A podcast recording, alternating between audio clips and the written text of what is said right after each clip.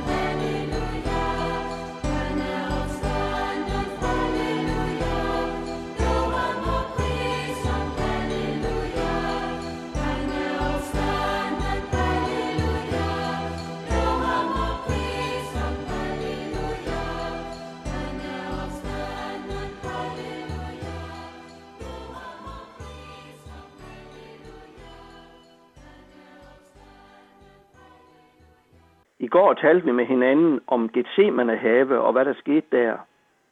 I dag skal vi på havevandring i en privat have. Ejeren af haven hedder Josef. I Johannes evangeliet kapitel 19, vers 41 står der, På det sted, hvor Jesus var blevet korsfæstet, var der en have, og i haven var der en ny grav, hvor der endnu ikke havde været lagt nogen da det var jødernes forberedelsesdag, lagde de Jesus der, fordi den grav var i nærheden. Jesus blev lagt i Josefs grav. Jesus er korsfæstet, henrettet og død. Han, som sagde om sig selv, at han er opst- jeg er opstandelsen og livet, er død. Han, som opvagte en enkes søn, ligger nu selv i en grav. Han, som skulle besejre vores død, er nu selv blevet besejret af den. Frelseren er død. Men hvad kan vi bruge en død frelser til? Ja, det er vel et overfladisk spørgsmål.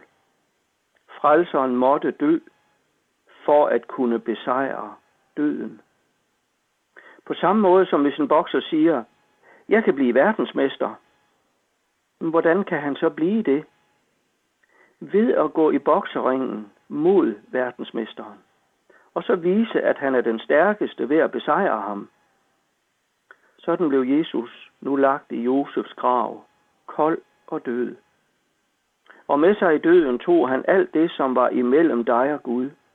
Tænk, det blev med Jesus lagt i grav. Det døde sammen med Jesus. Jamen hvad nu, hvis Jesus blev i graven? Hvad nu, hvis han ligger i graven endnu? Ja, så vil døden jo være stærkere end han. Så ville opstandelsen og livet være svagere end døden. Og så vil vi kun have et minde om en, som kaldte sig frelser, men som havde taget munden for fuld, for det viste sig, at døden kunne holde ham i graven. Påskemorgen gik nogle urolige kvinder ud for at se til graven. Her blev de mødt af engle, som på samme måde som julenat mødte dem med ordene, frygt ikke. Og så fortsættes der i Matthæus 28, vers 5-6. Jeg ved, at I søger efter Jesus, den korsfæstede. Han er ikke her. Han er opstået, som han har sagt. Kom og se stedet, hvor han lå. Hvorfor leder I efter den levende blandt de døde? Han er ikke her. Han er opstået.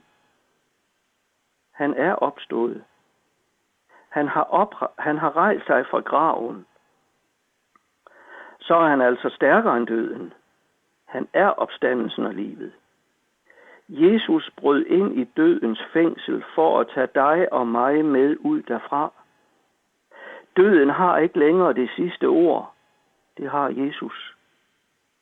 Når du tror på ham, er han også opstandelsen i dit liv. Så skal du leve, selvom du dør.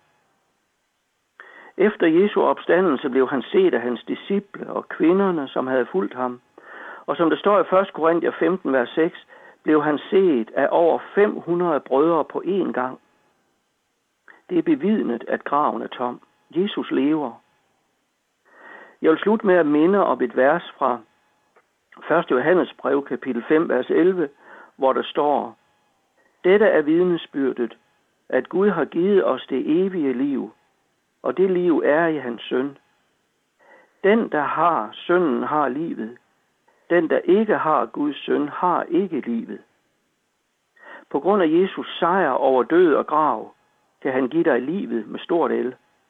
Det evige liv. Tror du på Jesus, har du livet, siger skriften til os. Du har livet. Det er allerede begyndt, altså det evige liv. Og en dag skal det fuldendes hjemme i herligheden på den nye jord. Alt sammen på grund af Jesus sejr over døden. Derfor lyder det også, døden er opslugt og besejret. Død, hvor er din sejr? Død, hvor er din brød? Gudske tak, som giver os sejren ved vor Herre Jesus Kristus. 1. Korintherbrev kapitel 15, vers 54 følgende. Og hvert Guds barn kan i troen på den opstandende Kristus synge med tak og glæde. Jeg har vundet, Jesus vandt. Døden opslugt er til sejr. Jesus mørkets fyrste bandt. Frihed jeg ved Jesus ejer. Åben har jeg himlen fundet. Jesus vandt, og jeg har vundet. Amen.